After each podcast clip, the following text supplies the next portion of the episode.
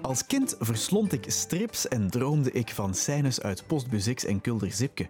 En met mij een heleboel andere Vlaamse kinderen. Kinderen die nu frisse twintigers, dertigers en veertigers zijn geworden. Ja, die programma's en boeken die deden ons wegdromen, maar hoe hebben de makers dat zelf eigenlijk beleefd?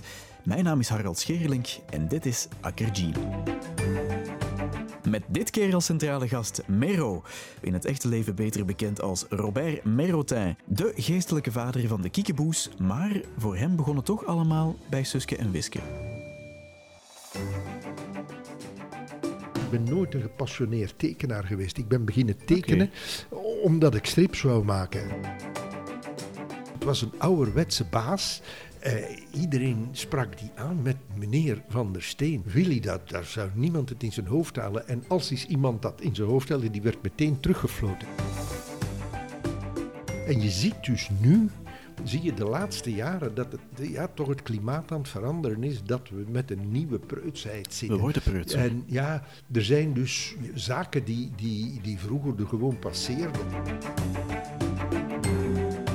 Hetgeen waar ik wakker lig van op het ogenblik, dat is dat ik eigenlijk er zit net te snakken ja, dat er een paar mensen zijn die het echt uit mijn handen nemen, die het, die het kunnen. Uh, Mero, eerst en vooral bedankt dat ik, uh, dat ik mag langskomen. Graag gedaan. Super, ja, we zitten hier in jouw uh, studio. Je zit hier nog niet zo lang, hè? Uh, nee, ik zit hier nog maar een, een, maand of drie. Een maand of drie. Het is nog allemaal heel nieuw. Ik zou het met jou graag over een paar dingen hebben uh, vandaag. Mm -hmm. um, eerst en vooral zou ik jou uh, heel even terug willen meenemen in de tijd van jouw tijd bij Studio van der Steen, want daar is het eigenlijk een mm -hmm. beetje begonnen voor jou natuurlijk. Het is al, het is al ervoor begonnen. Ja, uiteraard. ja. maar dat dat is maar, jouw, was dat jouw eerste job? mijn eerste professionele job, ja. ja. ja, ja. Oké. Okay. Um, dan kunnen we het nog even hebben over een aantal personages uit, uit de Kiekeboes natuurlijk, mm -hmm. want ik, ik zit daar toch met een aantal vragen. Kunnen we een beetje dieper op ingaan uh, op een aantal personages die je ooit gecreëerd hebt. Um, op een aantal decors ook misschien even. En misschien straks ook nog even, er zijn een aantal films en toneelstukken gemaakt hè, over, mm -hmm. over de. Ja, ja, um, dat we daar misschien nog even op kunnen, mm -hmm. kunnen inpikken. En dan blikken we samen even vooruit naar, naar de toekomst. Mhm. Um, misschien eerst jouw tijd bij, bij Van der Steen, uh, bij Studio Van der Steen. Kan je dat eens omschrijven? Wat, wat was jouw takenpakket toen? Uh, mijn tijd bij Van der Steen, dat is eigenlijk begonnen uh, als een korte job voor mijn legerdienst. Ik was afgestudeerd en ik wou strips gaan maken. Maar ik wist dat ik een van de volgende maanden opgeroepen zou worden voor mijn legerdienst. Dus dat was nog in die jaren zo. Dus ik kon niet echt iets beginnen voor ik uh, van het leger was. En uh, ik kende een paar mensen die bij Studio van der Steen werkten of daar toch wel relaties hadden. En in die tijd had Van der Steen nog een hele grote studio voor Duitsland. Uh, er werd wekelijks een volledig Schrom-verhaal gemaakt en een volledige Bessie. Dus er was altijd wel volk nodig, want dat was een komen en gaan van tekenaars. Het was in die tijd ook hè, de, de, het einde van de jaren zestig uh, en uh, de hippie-tijd. Dus er liepen er ook zo van die wazige figuren rond en die kwamen en gingen. En ja, ik kwam eigenlijk op een goed moment, want in die voormiddag, de voormiddag, ja, ik kwam in Amerika en de voormiddag had er iemand zijn ontslag gegeven. En uh, ik Leuk kon meteen beginnen. ja, mooi. Herinner je je nog dat eerste moment waarop je, um, ja, William van der Steen, wat op dat moment toch al een monument was, mm -hmm. denk ik, um, het eerste moment waarop je hem zag? Goh ja, ik had, hem, ik had hem daarvoor al wel eens een paar keren gezien, maar ik had hem nooit uh, persoonlijk gesproken. Uh, ik had mijn tekeningen meegebracht en ik kreeg een, een mooi compliment, vond ik. Uh, zegt, ja, je moet nog wel veel leren, maar uh, ik zie je kan vertellen in beelden. En dat vond ik een heel mooi compliment. En hij heeft toen de eerste pagina's die ik getekend heb, heeft hij zelf aangeschetst. En die mocht ik beginnen inkten. Uh, die heb ik dan ja, liederlijk verknoeid door, die, door die te inkten. Ze zijn toch gepubliceerd geworden, want okay. ja, tijd om iets over te doen, dat bestond er niet voor die productie. en uh, zo, is het, zo is het begonnen. Maar ik, ik wilde eigenlijk altijd direct al iets voor mezelf maken. Maar toen ik daar was en dat uh, op die studio, had ik al vrij vlug door dat ik nog heel wat te leren had. Wat heb je en, eigenlijk van hem geleerd, als je dat moet uh, samenvatten? Het, ja, het, het, efficiënt werken. Hoe je efficiënt een, een, een strip moet maken. Iets wat ik bijvoorbeeld ook regelmatig tegen mijn medewerkers zeg. Ja, teken dat gewoon, smijt het er gewoon op en smijt het er van de eerste keer goed op. Niet bij nadenken, buikgevoel direct opzetten. En, uh, dat Van der Steen ook altijd zei, uh, de tijd die je verknoeit door iets fout te tekenen, kan je beter gebruiken door het ineens goed te tekenen. Oké, time is money een beetje. Ja, maar dat was ook zo. Het was een, ja, een, een, een grote studio. Het, je moest productie leren. Het was bandwerk, bij wijze van spreken. Zeker die Duitse strips. Maar zo leerde je het. Uh, ja, je, je, werd meteen in het diepe gegooid en je moest het doen. En, en ja, je leerde een productie, een productie beheersen, want dat was nodig. Er moest iets liggen. En toen ik later begon, ja, ik heb jaren dagelijks in de krant gestaan, dan, dat was hetzelfde ook. Hè. Ja, je moest je deadline halen. Het moest er, moest er liggen. Dat zijn dingen die ik bij Van der Steen geleerd heb. Uh, ook ja, hoe je efficiënt een verhaal kan vertellen. Het belang van het verhaal. Uh, ook een van de dingen die jij uh, zei, je moet de, de, zaken overzichtelijk voorstellen. Uh, ik weet nog mijn eerste plaat die ik volledig zelf voor hem getekend had. En ik had er heel veel werk van gemaakt en heel trots ging ik dat laten zien. En hij was er helemaal niet van onder de indruk. want zijn opmerking was, ja, je zet er wel heel veel op. En gewoonlijk als je er heel veel op zet, dan wil je verdoezelen dat je eigenlijk weinig te vertellen hebt. Okay. en daar had hij wel gelijk in. En ik heb er later, toen ik aan de kiekeboes bezig was, heb ik dat ook, ja, dat ik dat ondervond. Oh, ik moet hier oppassen. Als je bijvoorbeeld ja, over een bepaalde passage in een verhaal dat je denkt, ja, dat zit toch niet helemaal zoals het zou moeten zijn en je twijfelt eraan, eh, dan heb je de neiging om je tekeningen te gaan opsmukken, om dat zo te verdoezelen. Daar had hij wel gelijk in. Ja. ja. En wat voor iemand was Willy van der Steen eigenlijk, persoonlijk, naar jou dat, Ja, dat was eigenlijk een hele joviale man, maar er was altijd een afstand. Okay. Uh, ten eerste, ja, het, hij was een van mijn jeugdidolen, daar begon het aan mee. En er zat ook een leeftijdsverschil uh, hmm. tussen van, ja, pakweg 35, 40 jaar. Dus dat, dat was, plus het was een ouderwetse baas.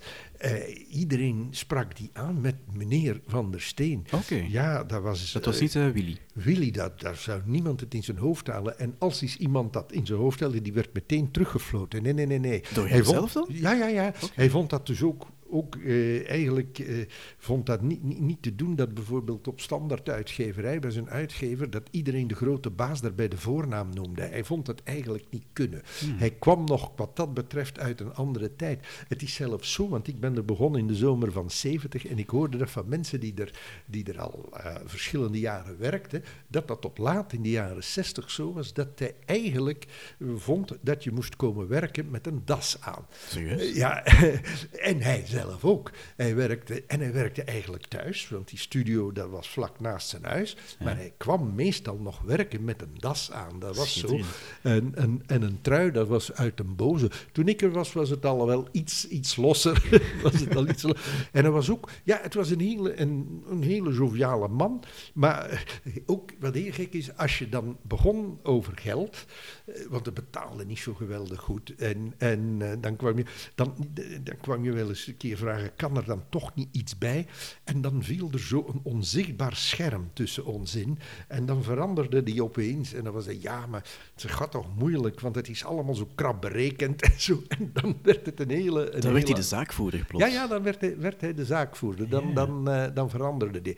Maar uh, ja, voor de rest, goh, uh, hij liet je veel vrijheid. Wat bij Van der Steen heel belangrijk was, en nu ik zelf met mensen werk, begrijp ik dat veel beter dan vroeger. Wat heel belangrijk was dat je verantwoordelijkheden nam.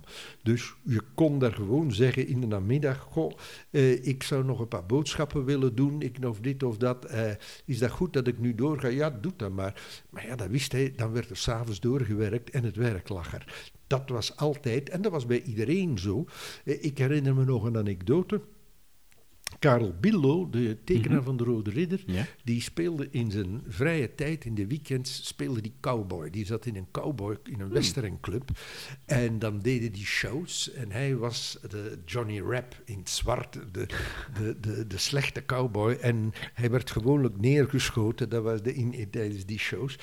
Eh, uiteraard met losse vlodders. Maar hij is op zeker ogenblik van een trap te laten vallen, fout gevallen, breekt zijn pols. Zes weken plaaster, kon niet tekenen. En zoals dat in die tijd ging, we stonden met die strips voor de krant op en al een week voor. Dus wat gebeurde er? Karel kon niet tekenen, want die strip is gewoon doorgelopen. Van der Steen heeft dat scenario ter hand genomen, maakte dus de, de, de, de ruwe bladindeling. Paul Geerts, die tekende het uit. En dan... eh, samen met twee collega's nam ik dat mee naar huis en wij inkten de Rode Ridder. En de Rode Ridder heeft die hele periode doorgelopen. dat tot, eh, Niemand heeft tot- dat gemerkt. Niemand heeft dat gemerkt. Dat, ging, dat was ook het voordeel van zo'n grote studio. Maar dat, wat dat betreft, wat het werk betrof, altijd alles lacher. Eh, er werd ontzettend veel gelachen. En eh, in die tijd, ja, het was, het was een andere tijd. Er was ook de gewoonte dat als er iemand verjaarde, die bracht een fles whisky mee. en eh, dan begon dat 's morgens om tien uur een eerste whiskietje. Zo ging dat. eh. En eh, tegen dat we naar huis gingen, dan was die fles leeg. oké. was die dag niet zoveel gewerkt. Maar, dan, Maar dat ja, kon, dat het mocht. ging door. Het- dat werd ingehaald. Dat ging allemaal gewoon, dat liep, liep gewoon door. Het was een beetje een, een fabriekje. Zo had je, En dat een- was, nee, dat was toen een fabriek. dat, was, dat was bandwerk. En er is ook heel heleboel van die dingen zijn er buiten gekomen dat je nu zegt, oh jezus, dat is niet meer om aan te zien. En dat was het toen ook al niet. Maar ja, er lag elke, elke week iets. En je zat ook met een, een kwaliteit van tekenaars. Er waren een paar tekenaars die echt goed waren. Maar ja, op den duur, ja, die konden dat ook niet bolwerken. Iedereen die een pen kon vasthouden, bij wijze van spreken, die werkte daaraan mee. Eh, zo ging dat. Had je nooit de indruk van, goh, ik zit hier echt zo, ja, zoals je het zelf zegt, hè, bandwerk, een beetje slavenarbeid, zodat, nee. Maar op zeker moment krijg je dan toch wel zo het idee. eh, goh, eh, ik ben in dit vak gegaan. Ik wou zelf een eigen serie maken. En eh, nu moet ik toch iets gaan doen. Want ik zat er ondertussen zat ik er vijf jaar.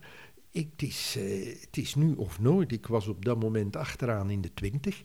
En dan eh, ben ik eens gaan uitkijken ja, wat ik kon doen. En ja, dat zijn dan uiteindelijk de kiekeboes geworden. Mhm. Ik vraag me nog af, bij Suske en Wiske zelf, ehm, Paul Geerts heeft dat dan overgenomen Mhm. van, van, van Van der Steen eigenlijk. Ehm, had je zelf nooit zoiets van, goh, dat zou nu wel heel tof zijn als ik Suske en Wiske kan voortzetten ooit? Oh, ik- aan de ene kant misschien wel, maar aan de andere kant, ja, nee, ik wou iets van mezelf doen. Ik wou, Mhm. echt, ik wou echt iets van mezelf maken. En eh, je zat natuurlijk vast met Susken en Wiske, eh, ja, je zat in een, in een bepaald keurslijf eh, waar je niet buiten kon. En, Mhm. en, goh, en we waren ondertussen de jaren zestig waren gepasseerd, de tijden veranderden en ik wou, niet dat ik ben nooit rebels geweest, maar ik wou toch iets verder gaan dan die klassieke, dan die klassieke Vlaamse strip van toen. En heb je daar ooit misschien in het begin of zo spijt van gehad? Want je had, denk ik, op een bepaald moment eh, de, de kans om de rechterhand van Paul Geerts te worden, denk ik. Ja, ja. Ja. Eh, ja, ja eh, toen heb ik, heb ik, dat was ook, ook zo een van die momenten dat ik, dat ik heb moeten beslissen. Dat ik zeg, ja, dan blijf ik hier, als ik dit doe, dan blijf ik hier de rest van mijn leven zitten. En wil ik dat doen? Nee, ik wil, eh, ik wil iets anders doen. Ik wil dat proberen. En dat was natuurlijk een gok.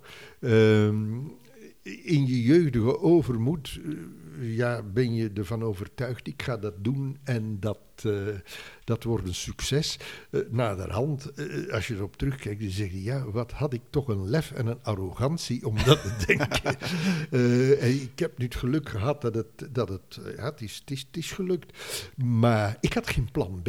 Ik had geen plan B, ja. Dus, maar ik had wel- altijd wel zoiets, als ik hier blijf zitten, dan denk ik, als ik wat ouder word, ik 40, 50 jaar word, ja, dan is het te laat om daaraan te beginnen. En dan ga ik toch me gefrustreerd voelen Mhm. eh, dat ik het nooit gedaan heb. Dus laat ik het proberen. En ja, lukt het niet, dan kan ik me niet verwijten dat ik het niet geprobeerd heb. Nee, maar ik vind het wel mooi dat je inderdaad dat lef, je hebt dat nodig, hè? want anders had je, die, had je die stap nooit gezet, toch? Nee, dat lef had- heb je nodig en dat doe je alleen als je jong bent. ja, ja, maar toch. En, en eh, dan, dan eh, denk je, ja, ik ga dat doen. En, en Zat jij dan s'avonds stiekem al aan de kiekeboes te werken? Ja, ja, ja, ja, ja, ja. Dat heeft ongeveer zo'n jaar dat ik stiekem bezig was. Ik had dan ook al contacten met het laatste nieuws, want dat was dus ook een Mhm. probleem. Waar moest ik daarmee terecht? Eh, in Vlaanderen, en ik, ik, ik wou zo'n Vlaamse krantenstrip maken. Ik wou zo'n familiestrip maken in, in, in die traditie, maar iets pittiger dan hetgeen dat eh, daarvoor bestond. En, maar als je toen het landschap zag van de Vlaamse kranten, Heel verzeild, hè? dat was, alles zat vol. Eh, tenminste toch de katholieke pers. eh, je had, en die hadden allemaal hun vaste series al jaren lopen. Het was alleen het laatste nieuws. Die hadden geen eh, eigen serie. Die zijn na de Tweede Wereldoorlog eh, niet zo op die kar gesprongen om eigen reeksen zo te promoten en zelf uit te geven. Wat die andere kranten dus wel deden. En eh, ja, dus, dus eh, denk ik, dan moet ik daar naartoe gaan. Maar dat was ook niet zo gemakkelijk. Je hebt zelf geschreven of gebeld? Of hoe Ja, ik ben de, ik ben de, ik had, ik, ik had eerst naar Antwerpen gebeld naar eh, de Nieuwe Gazet. En die hadden gezegd, ja, kom maar eens af, want dan nemen we dat mee naar Brussel. Maar ik had al vlug in de gaten dat die Nieuwe Gazet... Dat was zo'n Antwerps aanhangsel. En daar werd niks beslist. Je moest in Brussel zijn. En via een vriend ben ik toen eh, in contact gekomen met eh, een journalist van het laatste nieuws. eh, eh, Walter Varenwijk, ondertussen ook al verschillende jaren overleden. En die heeft toen eh, mijn tekeningen meegenomen en dat bij de juiste mensen gepiloteerd. En toen ben ik daar geweest voor een gesprek. En eh, ja, ze gingen dat eens een keer bekijken en laten lezen. Ik denk dat ik ja, een tiental pagina's van mijn eerste verhaal van de Wollebollen, ja, dat ik ja. klaar had. En eh, ik- toen kreeg ik een week later een brief. Ze hadden het laten lezen aan eh, redacteurs en ze vonden dat het toch allemaal te veel op, eh, op, op bestaande series leek. Zonder Susken en Wiske te noemen. Maar dat bedoelden ze wel. dat bedoel ja, ik Of kwam niet? ook vandaar, dus het lag ook vandaar. En, en, en het was ook, zeker die eerste dingen, want dat was een beetje een kruising van Susken en Wisken en Jommeke, zoals Ja. het er in het begin uitzag. Ik had al wel het idee en ik wist al wel in mijn gedachten waar ik naartoe wou, maar ik kon dat toen nog niet meteen eh, zo papier krijgen, komt ook omdat ik... Ik heb nooit zo eens een keer een, een, een periode kunnen nemen een, een- dat ik me kon bedenken en bezinnen op iets. Nee, er moest brood op de plank komen. Er Mhm. moest gewoon doorgewerkt worden. Hoe heb je hem dat verteld eigenlijk? Zo, meneer Van der Steen, ik ben weg. Ik, ja, zo heb ik het, zo heb ik het zo? verteld. Ik heb er de, de, nacht ervoor niet van geslapen. En, en, eh, maar het viel best mee. Hij, hij had er alle begrip voor dat ik dat, eh, dat, ik dat wou doen. En, Geloofde hij eh, er ook in? Zei hij ook meteen van, het gaat iets worden? Had hij het gezien? Nee, nee, hij heeft, hij- ik, ik, toen ik het hem liet zien, eh, toen, toen, ik weet nog wat hij zei, hij zei, ja, zei hij, ja, ik vind het geen vuurwerk, maar eh, die hadden een eigen reeks met een eigen naam op en dat is onbetaalbaar. dat was Dat wel zijn reactie. Eh, hij zei, maar als je bij mij zou blijven, dan zou je veel meer verdienen dan dat je ooit met die kiekboe gaat verdienen. Heeft hij toch een beetje ongelijk Ja, gekregen ik denk het wel. ik denk het wel. Schitterend. Eh, ja, ja, ja. Ik zou graag met jou het eens even hebben over zo personages in de reeks. Mhm. Ehm, je hebt altijd gezegd, Fanny, dat is een beetje mijn levensverzekering. Dat is eigenlijk de figuur die de, die de reeks draagt. En je wist dat al vrij snel ook, hè? Maar ik wist het onmiddellijk. Ik denk, als het een succes wordt, dan is het door haar. Ja. Eh, en elke, elke reeks heeft zo zijn figuur waar, waar het op, op staat. Eh, Kuifje was dat Haddock, in, in Susken en Wisken is dat Lambik. En eh, bij mij was het is een vrouw, het was Fanny. En het, het gekke is dat ik, dat ik haar bijna uit de strip geschreven had. Serieus? Oh, Ja, omdat het, het, het- ik raakte er niet uit. Ik kreeg ze niet zoals ik ze wou hebben. Ehm, ze, was, ja, ze was eigenlijk altijd te oud. Hmm. En ik, ik, ik, t- t- ik moest een jong meisje hebben. Toen begon 16, 17 jaar zoiets. En ehm, ze was altijd, ja, het was, ik kwam altijd uit op, op een vrouw van pakweg 25. En toen ben ik op zeker ogenblik een hele simpele truc haar mond gaan veranderen. Want ik tekende dat eerst met volle lippen. Dan heb ik er gewoon een streepje van gemaakt, Mhm. zoals bij de mannelijke personages. En ze werd ineens een paar jaar jonger. Het zat meteen goed. Ja. En in die tijd, eh, dan kon dat eens een blote borst laten zien. Mhm. Eh, ja, en dat, was, dat werd aanvaard en dat was toen wel ja, gewaagd, want dat hadden ze nog niet gezien. Ben je ooit teruggefloten voor het gepubliceerd werd dat ze zeiden... mm, Eh, dat, eh, dat- Nee, Hek Leemans wel, ik niet, Ah, dat is. Maar ja, hij tekende realistisch. dat is waar. Ja. En ik tekende komisch, dus dat, je kon iets meer. Maar ik heb daar nooit, nooit last mee gehad. En ook niet van het publiek. En je ziet dus nu, zie je de laatste jaren, dat het, ja, toch het klimaat aan het veranderen is. Dat we met een nieuwe preutsheid We zitten. worden preuts. En ja, er zijn dus zaken die, die, die vroeger er gewoon passeerden, die, die, nu, die nu moeilijker liggen. eh, dat je, dat je kritiek op krijgt van ja, kan dat, moet dat in een kinderstrip? Ik heb nu in het, het verhaal dat ik nu aan het tekenen ben een grap en eh, daar komt het woord erectie in. Mhm. En daar zou ik vijf jaar geleden niet over gedacht hebben van zou ik dat nu wel doen of zou ik het niet doen? En nu twijfel je toch? En, we, en ook met mijn uitgever, die zei ja, ik, ik weet het niet goed wat we er zouden mee doen. En ik heb uiteindelijk gezegd, voert, ik doe het toch. Mhm. Ja, tuurlijk. Ja. Ja. En we zien wel. Eh, ja, dan zijn er maar een paar mensen boos. Er is één ding dat ga je mij echt eens moeten uitleggen, want ik vraag me dat al jaren af. Ehm, wat is dat met die dikke dame? Je hebt zo'n, die wordt zo genoemd, denk ik. Ik weet niet of jij die per se een naam hebt gegeven. Nee, ze, ze heeft Nee, geen naam. Eh, die zat toevallig, maar ze- het is ook louter toeval, eh, in, eh, in de wollebollen in. In de Ja. eerste scène al, of in de tweede In scène. auto toch? Ja, komt ze in. En op het einde komt ze daar nog eens in. Ja. En toen dacht ik, hé, hey, als ik dan nu eens een keer als mascotte die elke keer laat terugkomen. Ja, want voor de mensen die ze niet kennen, dat is dus een vrouw, een, laat ons zeggen, een fors gebouwde vrouw, Ja, dat mag ja. ik zeggen. Hè. Eh, want fans noemen die dan de dikke dame. Die heeft in de kleurenversie meestal een rode trui, Ja. of peignoir, zo dat.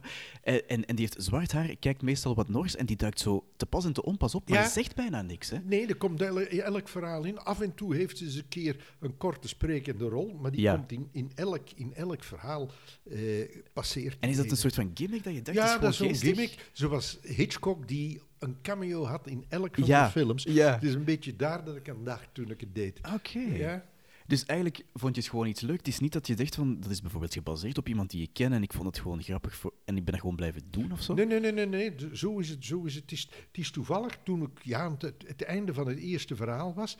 Want dat was ook, het is eigenlijk ook toevallig dat ik ze heb laten terugkomen in de wollebollen, in de eindscène. Ja. Want toen ik daarom begon, dat scenario lag ja, grosso modo vast, maar het was niet echt uitgeschreven. Dus ik heb onderweg nog een, een heleboel geïmproviseerd. Mhm. En die kwam toen, denk ik, oh ja, ik ga die eens laten terugkomen. En toen dacht ik, oh, ik ga het eens proberen, ik die eens in elk verhaal even laten opduiken. Ja, ik vind dat altijd wel grappig. Dat is inderdaad, zoals filmmakers inderdaad zoiets verstoppen. Ja, zo. Pixar ja. doet dat ook vaak. Hè. Zo Easter eggs noemen ze dat dan, en dan verstoppen ze dat erin. ja, ja, ja. Ehm, eh, wat ik ook heel fijn vind, is er een aantal eh, superschurken in de kiekeboes. Ehm, st- een stelling. Eh, neem nu Timotheo Triangel, bijvoorbeeld Timotheus Triangel. Ja. En DD, dat zijn voor mij zo'n beetje de, de, de, de superschurken. Mhm. Stel nu, er is een album waar ze allebei tegen elkaar opnemen. Wie wint er?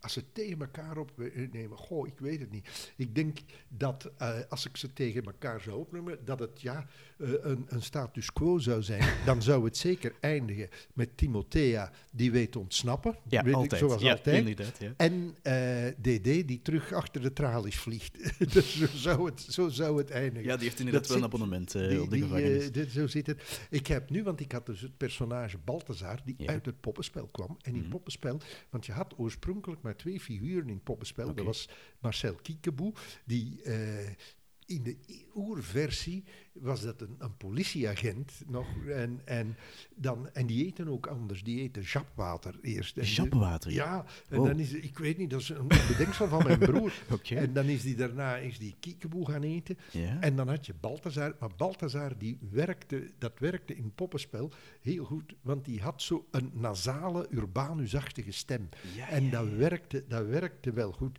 En dan heb ik die in de strip gebracht, maar ik vond, ja, die, die strip werd wat volwassener. Eh, en de thema's en... en, en ik vond dat dat personage er niet meer in paste. En die Mhm. is zo op de achtergrond gesukkeld. Ja.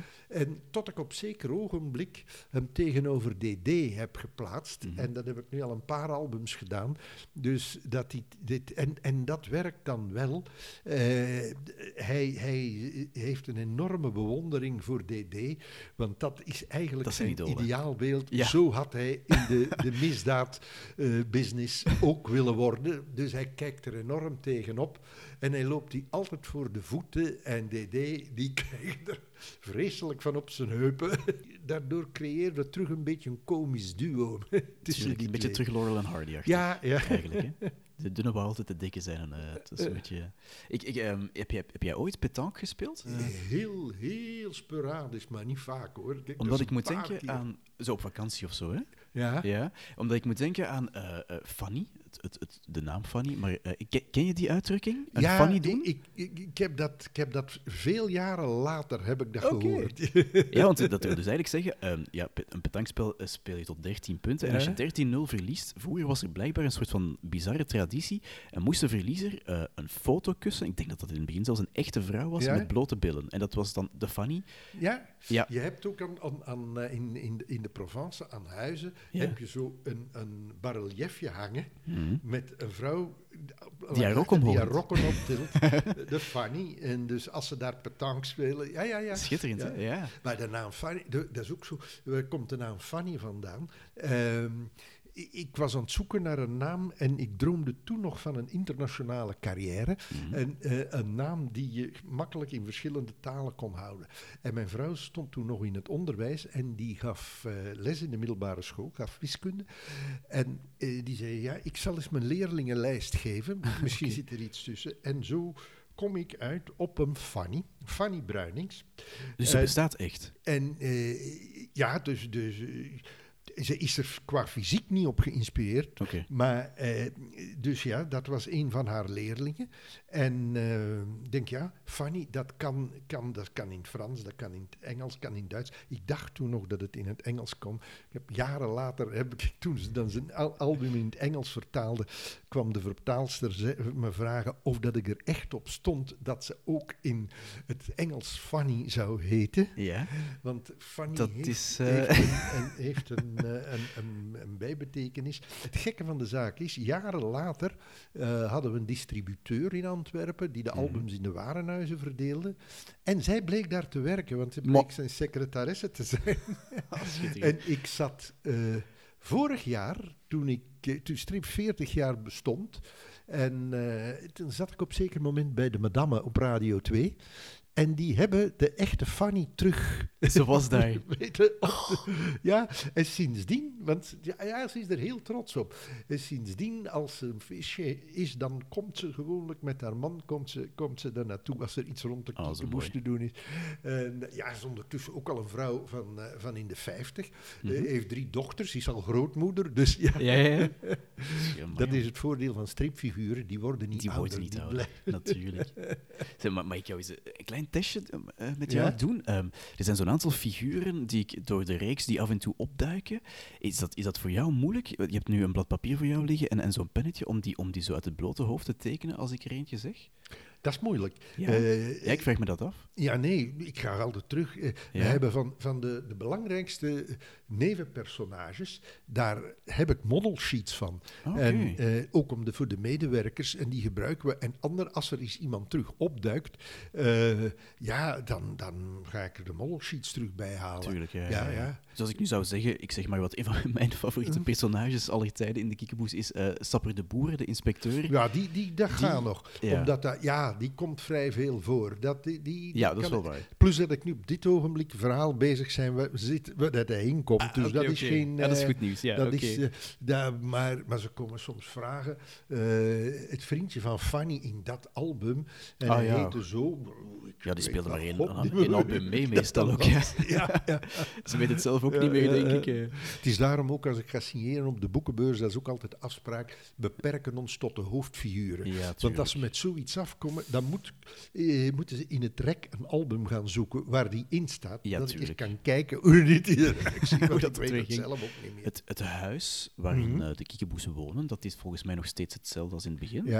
Is dat, ehm, ik bedoel dan vooral de buitenkant, hè, zo de gevel Ja. en zo. Is dat een bestaand huis? Nee, nee, dat was een huisje dat ik zo in de tijd ontworpen heb. Ah ja, zelf En, uitgevonden. en ja, dat, dat was. was eh, en ja, die is gewoon gebleven. Dat is ook gewoon gebleven voor de ene. We hebben wel bijvoorbeeld van de living, maar de living is al een paar keer volledig gerenoveerd. Mhm. Dan hebben ze, hebben ze nieuwe meubelen en, en, eh, en zo. Eh, dan, dan, daar wordt wel een grondplan van gemaakt. Ik Ah, heb er een grondplan van, ook waar dat al de schilderijtjes hangen, dat die op de juiste plaats hangen. Omdat met verschillende medewerkers zijn, dat het altijd wat moet klopt. kloppen. En dat Ja, klopt. ja, ja. Dus eh, wat ik weet toen we Kiekebanus deden, Hmm. en de Urbanus-figuren die kwamen logeren in het huis van de Kiekeboes. Ja. En dan, eh, Willy Lindau tekende dat dan, en ik zette er dan de decors achter. En dan liep de vader eh, van Urbanus, die liep naar eh, richting van de zetel naar de keuken. Ik zeg, ja maar Willy, dat kan niet, want dan moet hij de andere kant oplopen. Heeft dat dan een belang? hè? Want zij doen zo maar, eh, zoals het hun uitkomt. Ik zeg, ja, in de kiekeboes heeft dat een belang. Het moet kloppen. Het moet allemaal op zijn plaats. Dat allemaal juist, juist op zijn Ja, plaats. tuurlijk.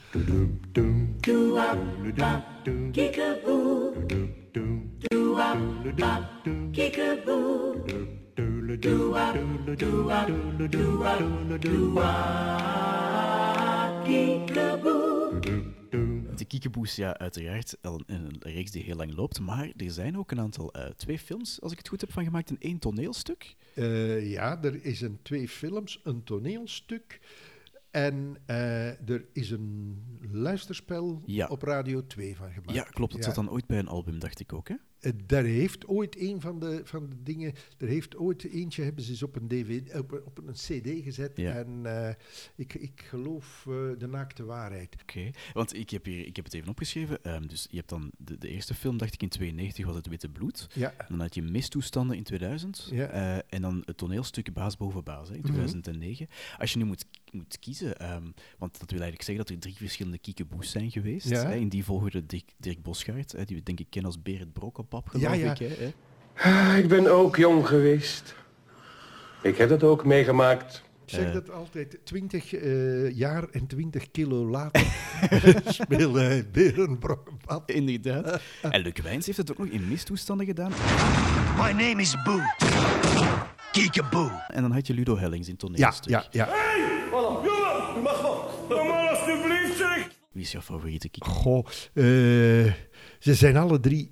Ja, ze hebben alle drie andere, andere accenten gelegd. Eh, Dirk Bosgaard, die, eh, die speelde mee in het poppenspel van mijn broer. Dus die deed mee de stemmen ook in die tijd. Van Kiekeboe ook? ook van, van Marcel Kiekeboe. Dus die, die, die figuur zat al, al, eh, al in, hem. ja. En ja, Luc Wijns, Luc Wijns heeft daar voor de film, die zegt, ja, het is heel, heel vreemd wat ik daarmee moet doen, want die man is zo gewoon.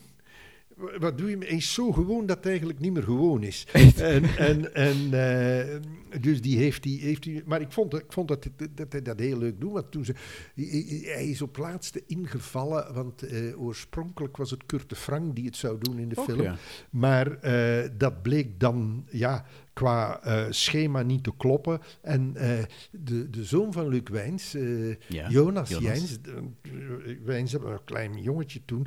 En ik, maar ik had die al eens een paar keer bezig gezien, want die zat ook in de, in de bakkeljauw. ja, en en eigenlijk, die, die had een, een naturel om te spelen. ik zei, ja, dat is een Constantinopel. En die hadden het toen gevraagd. En het werd opgenomen in de zomerperiode, in de vakantieperiode. En dan zou Luc meekomen om hem te begeleiden. Zo was de Ah. afspraak. Maar eh, toen dat dingen wegviel, eh, Kurt wegviel, ja, moest op een paar dagen tijd een nieuwe Marcel Kiekeboe eh, gezocht worden. En dan heeft Luc gezegd, ja, zal ik het doen? En die heeft zich kaal geschoren. Heeft hij echt... Dat was geen Ja, ja, pruik of zo? Nee, nee, heeft zich Oh, echt man. kaal geschoren. Ja, ja, ja. Oei. Heeft twee maanden heeft hij met een pet opgelopen. Oh, man. Ja, ja, ja. En, eh, en dan Ludo, want. Ludo was even in de, voor die film is die naam ook al gevallen toen. Hij was al een beetje in de running. Omdat die ook, ja, hij heeft er helemaal de fysiek van. Dat is Hij wel waar. Van de fysiek. En die heeft hem dan eh, op, op, eh, op theater neergezet. En dat was ook een hele, een hele goede Marcel Kiekeboe. Oké. Ja. Wat het, ik, ik moet zeggen, ik vind van, van over het algemeen van eh, acteurs zat dat altijd goed. En ja, ik heb daar een heel, een heel, heel rare verhouding mee met die, met die, eh, die adaptaties. Ehm, die eerste film, ja, dat is gemaakt. was eigenlijk een pilootfilm. Eh, het waren de beginjaren van VTM en ook van Studio Amusement. Ja, die, die toen familie net begonnen eh, met familie. En dit is opgenomen in een draaipauze van familie. Want er zitten verschillende acteurs van familie. Ja, ja, Anne Somers speelt Fanny, Ja. denk ik. Het was geen leven. Altijd maakten we ruzie. En telkens als ik zei dat ik meer van hem hield dan hij van mij, zei hij dat hij meer van mij hield dan ik van hem. Ja, die stonden onder contract. Ze moesten die doorbetalen. Konden ze die beter iets laten doen. Zo Ja, ging ja. dat. Wat dat wel heeft, dat ademt heel erg de sfeer van de kiekeboes uit. Ja, Want ja, die dat hebben ze erin gekregen wel. En dat heb, ik, dat heb ik er ook wel van geleerd. Want toen kwamen we met die tweede film. Ja, mistoestanden, dat, Mistoestanden, dat was niet, hè? dat was dus... eh, ja, eh, dat was horror. Dat was pure horror. Wervelende actie, spitse humor, verbluffende special effects, sfeervolle romantiek en een spannend verhaal. Dat is wat de meeste films u bieden. Mistoestanden bieden daarentegen een geheel andere ervaring. Het begon als een sprookje. Ik weet dat ik, eh, de, ik deed een interview, ik denk met Michel Follet voor de radio. En eh, Michel vraagt aan het einde, en is er nog iets wat je graag zou willen, wat je nog zou, eh, zou, zou, zou, zou willen, nog een, nog een wensdroom? Zeg, ja, eens een speelfilm maken met, eh, met live acteurs, met die figuren. Een uur later kreeg ik telefoon van mensen van Kinepolis, want die waren toen bezig aan Oesje van... Met eh, Camille Spices. met, met Camille Spices, Chris van den Durpel. Maar dat zegt ons wel iets, want misschien dat dat wel iets is voor ons volgende project. Ja, oké, goed. Eh, Er werd over gepraat, maar toen bleek al heel vlug dat de man die zich daarmee bezighoudt, de producent, ja, dat die dat gewoon niet aankon. Eh, die was veel te zwak. Dan kwam daar dan een regisseur bij, die ze via hun contacten bij de filmcommissie er hadden opgezet. Want eh, die hadden een hele mooie poëtische kortfilm eh, gemaakt. Ze vonden ja, eh, dat die man wel eens een langspeelfilm zou moeten maken. En dus zou er Dus geld komen. piloteert die man daar als regisseur, want dan ga je subsidie krijgen. ja, ja. Maar die man was helemaal niet geïnteresseerd om een strip te verfilmen. Integendeel, die hield niet van die strip. Die had er een hekel aan Oei. en die had er niet de minste feeling mee. En die heeft dat dan ook helemaal gebruikt om zijn verhaal te vertellen. Het verhaal van een regisseur die gedwongen wordt een film te maken over een strip. Hmm. En eh, ja, dat is dan ook, dat is ook dan geflopt tot en met. Ja, Zat dan een ook paar nog in die... mensen in gaan die, kijken, eh? Zijn er niet een paar duizend mensen Ja, gaan kijken? gelukkig zijn er niet meer mensen gaan kijken dan dat. En, en ik had dan op, dit ogen, op dat moment dan de pech dat ik een uitgever had die mij helemaal er steunde. Die zich plots heel belangrijk vond omdat hij eh, in de Vlaamse filmwereld eh, rondliep. Hij waande zich in Hollywood. En, en eh, ja, dit, dit, het, het, liep allemaal, het liep allemaal fout. En het, ja, het is dus ook gebleven. Het gevolg was dus wel dat de kiekeboes jaren verbrand zijn geweest om daar nog iets mee te doen. Iets Dat buiten de strip bedoel Buiten dan? de strip, ja, Ja, dat ja, heeft ja. dus jaren geduurd.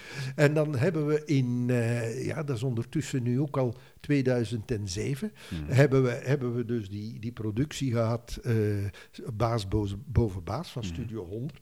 En... ehm, eh, ik weet ja, eh, Gert Verhulst, eh, dat is een kiekeboe van.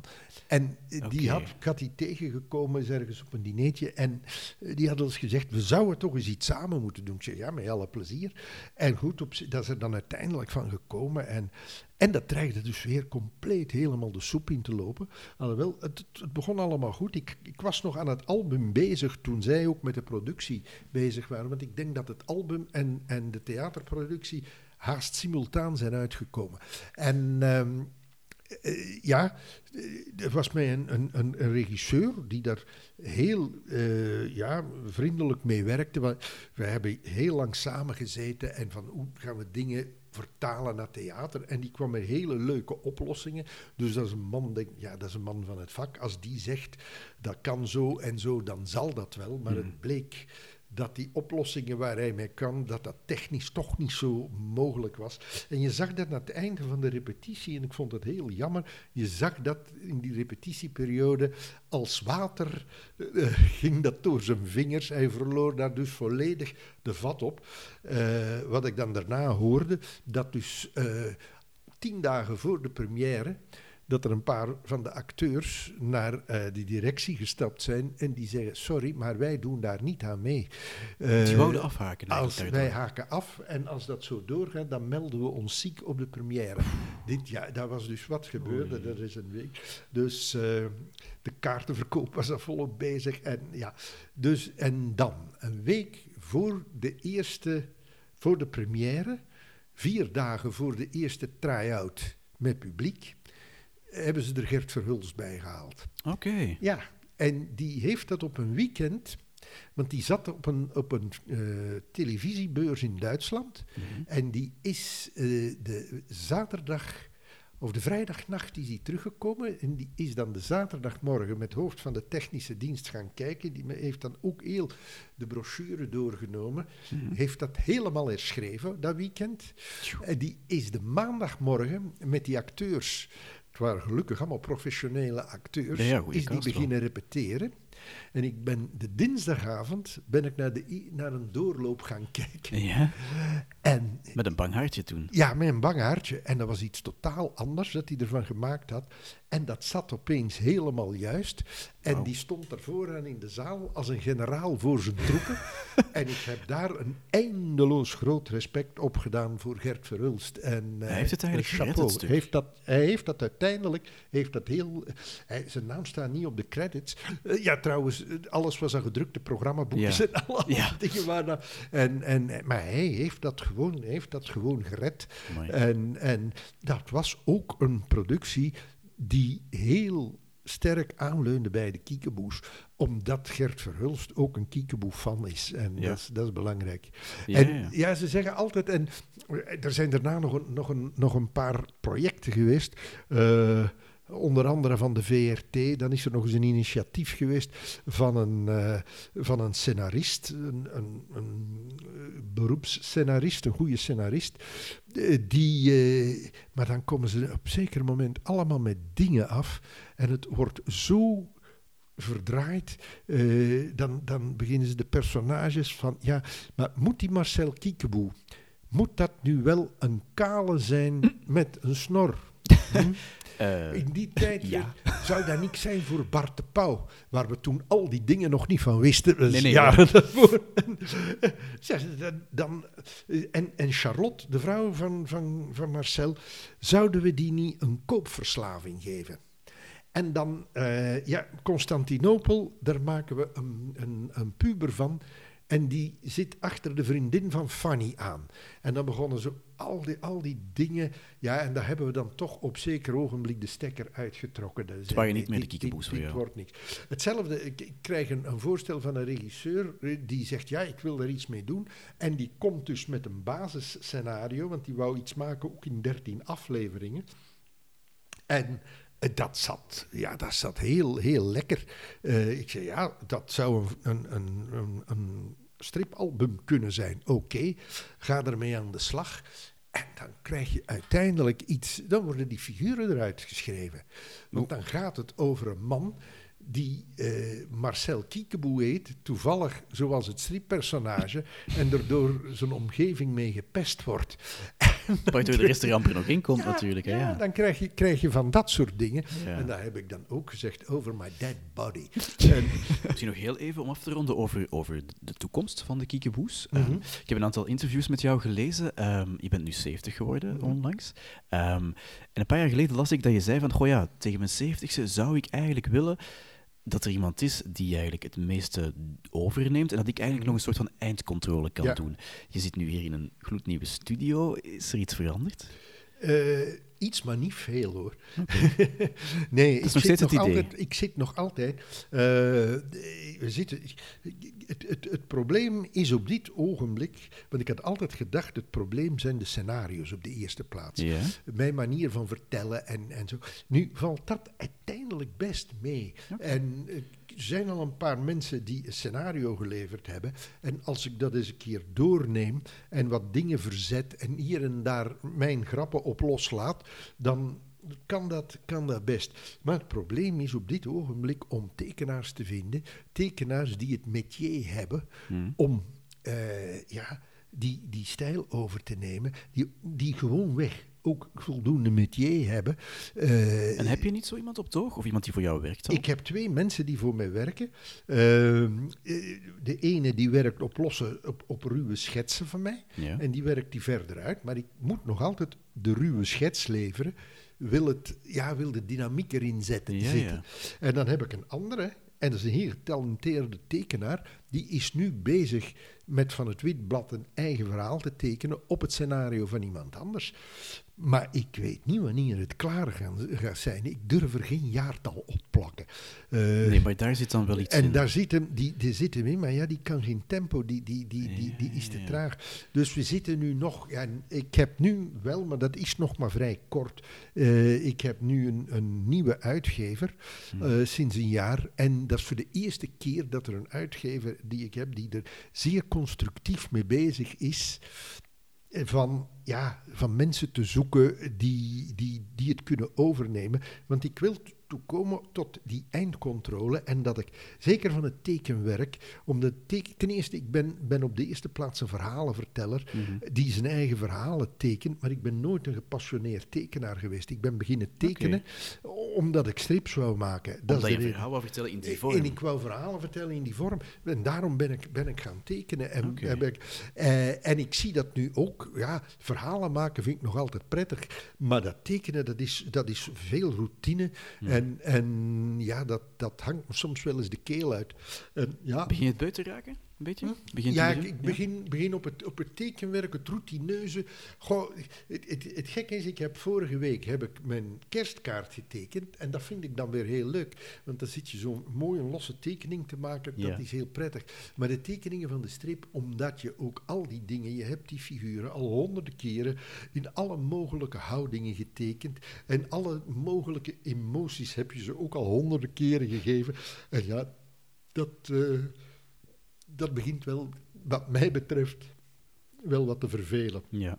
Dus we zien nu aan. Het gaat ook trager. Ik, ik word het ook gewaar. Ik heb ook zo die lange dagen, zoals ik dus vroeger deed, dat ik om negen uur begon. En dan werkte ik ja, met een onderbreking van een half uur, smiddags tot zes uur. En dan ging ik soms daarna nog door, als het Ja. moest. Ja, dat kan ik gewoon niet meer opbrengen. Eh, dat, doe, ik- dat doe ik ook niet meer. Eh, dus ik heb ook met de uitgever gezegd, zeg ja, voorlopig, ik wil er twee per jaar tekenen. Ik zeg, maar ik kan dat niet garanderen hoe lang ik het volhoud. Tot hiertoe, houd vasthouden, heb ik nog geen problemen met mijn gezondheid. Maar ja, dat kan, kan direct keren, Mhm. En zoiets. pushen ze jou een beetje? De Ja, tuurlijk. Tuurlijk. Ah, ja, maar eh, mijn uitgever... een grote inkomst voor hem, het is, eh, ik ben een van de moneymakers eh, Mhm. binnen de uitgeverij. Natuurlijk eh, pushen ze. Ze zeggen, ja, ja, ja, je moet daar rustig aan doen. We begrijpen dat allemaal. Maar we zouden toch wel graag vier verhalen per, jaar hebben. Dat is... Ja, dat gaat niet meer gebeuren, denk ik. Dat, ja, nee, het, het kan als er, als er mensen zijn, als, we, als ik twee mensen zou hebben die het volledig van het Weerblad kunnen tekenen, dan is dat geen probleem. Dan kunnen we vier verhalen per jaar maken. En dan maak ik nog eens een scenario en ik krijg regelmatig dingen aangeboden. eh, onder andere Peter van Gucht, de man die Suske en Wiske. eh, dat is het tweede scenario nu dat hij eh, mij aanlevert. Dus dan... dan dan, dat kan wel allemaal. eh, maar ik zeg het, het zijn die, die mensen die het echt kunnen tekenen. En wat ik dus zeg eh, van Van der Steen, wat hij belangrijk vond, verantwoordelijkheden opnemen. En dat is in deze is dat ook zo. Ja. Eh, je, moet, je moet verantwoordelijk... En dat is hetgeen dat ik nog altijd mis. Nog een heel verre toekomst, maar wat gebeurt er met de kiekeboes nadat jij overlijdt? Goh ja, als ik overleden ben, dan weet ik het niet meer. Dat is het. Wat, wat wil je het liefst? Oh, ik zou wel graag hebben dat ze blijven voortbestaan. Oké. Ja, ja, ja. Want niet elke auteur wou dat, hè? Hm? Niet elke auteur wou dat, denk ik. Nee, ik heb, daar, ik heb daar ook geen probleem mee. Ik heb daar ook geen probleem mee. En ik ga ook geen testament maken zoals Van der Steen en Jeff Nijs. Met alle mogelijke bepalingen in van dit mag niet en dat Mm. mag niet. Eh, ten eerste, je, je kan dus moeilijk nu dingen vastleggen. eh, eh, zaken die nu kunnen, kunnen over vijf jaar niet meer. En dingen die nu taboe zijn, kunnen dan weer wel. En je, je moet dat, je moet dat, eh, moet dat ruim zien. Eh, ik zou zeggen, die kiekeboes moeten altijd... Je moet de karakters respecteren en ze moeten in hun tijd blijven staan. Dat vind ik, dat vind ik heel belangrijk. En ik zie het nu ook met die testamenten. Wat gebeurt er na een tijd? Zowel de uitgevers als de erfgenamen, die zitten alle trucken van de voor uit te zoeken om er onderuit te komen. Ja. Dus dat gebeurt toch. En lig je daar dan wakker van? Omdat je dan zegt van, ik ga toch ooit eens... En je wil graag dat ze verder leven, zal ik maar Hetgeen dat ik, ja, dat, daar niet zozeer, maar het, hetgeen waar ik wakker lig van op het ogenblik, dat is dat ik eigenlijk er zit naar te snakken, ja, dat er een paar mensen zijn die het echt uit mijn handen nemen, die het, die het kunnen. Maar ik zeg het, het- ze zijn zeldzaam de tekenaars die het willen doen en die het métier hebben. Want ik krijg, krijg heel veel aanbiedingen van mensen en dat je ziet, ja, goh, hetgeen zij doen, dat kost me twee jaar tijd intensief om eraan te werken, om te zien hoe ver je ze krijgt. En je weet, als je eraan begint, ook nooit op welk moment ze hun plafond bereiken. Want dat heb ik ook al gezien. Ja, ze gaan vooruit en dan kom je op een punt en daar stopt het. En je krijgt ze niet verder. En eh, ja, mensen zoals Paul Geers bij Van der Steen of Bob de Moor bij, eh, bij Jeff Nijs, dat waren witte raven. En dat is een- is een soort die uitgestorven is, vrees ik. Ja. Misschien nog een laatste vraagje. Ehm, heb jij nou een droom voor de kiekeboes? Wat zou je graag nog verwezenlijken met de kiekeboes? Goh, ik, ik zit, eh, zoals de, de, de situatie nu is, eh, je ziet dat het kalvert af. Hm? Eh, je moet met dit medium, met strips, de hoogdagen zijn voorbij, die komen niet meer terug. Maar je bedoelt moet een papieren album, Met de papieren albums, gewoon met strips. Ik, ik denk altijd aan een uitspraak een paar jaar geleden van Hans Bourlon. En dat is hem in stripkringen niet in dank afgenomen, maar ik vind dat hij gelijk heeft. En die zegt, ja, die Vlaamse strips, ja, die karakters die zijn prima. Dat klopt helemaal. Goede scenario's, die verhalen, dat klopt helemaal. Alleen de drager is fout. Mhm. En, dat, dat, en daar wil ik naartoe. Wat ik eigenlijk, mijn ultieme droom is dat, maken, dat er is een, een, een 3D-serie van zou komen. Een televisieserie Ja. in 3D. Urbanus krijgt een animatiefilm. In februari komt die uit. Ja, ja, Beetje ja. jaloers daarop dan. Ik, ik, heb een, ik, niet, maar Fanny heeft een hele kleine cameo in de film. Oh, super. Dat is leuk. Oké. ja, ja. Maar het is daar waar je naartoe ja, wil. Ja, tuurlijk, maar het, het is, eh, het is hem van harte gegund. Eh, ik ben daar niet, helemaal niet jaloers op en ik ben blij dat er zo'n initiatieven gebeuren. En ik hoop dat er meer van dat soort initiatieven gebeuren. Ja, heel erg bedankt. Ik vond het eh, ontzettend aangenaam en leerrijk. graag gedaan. Merci.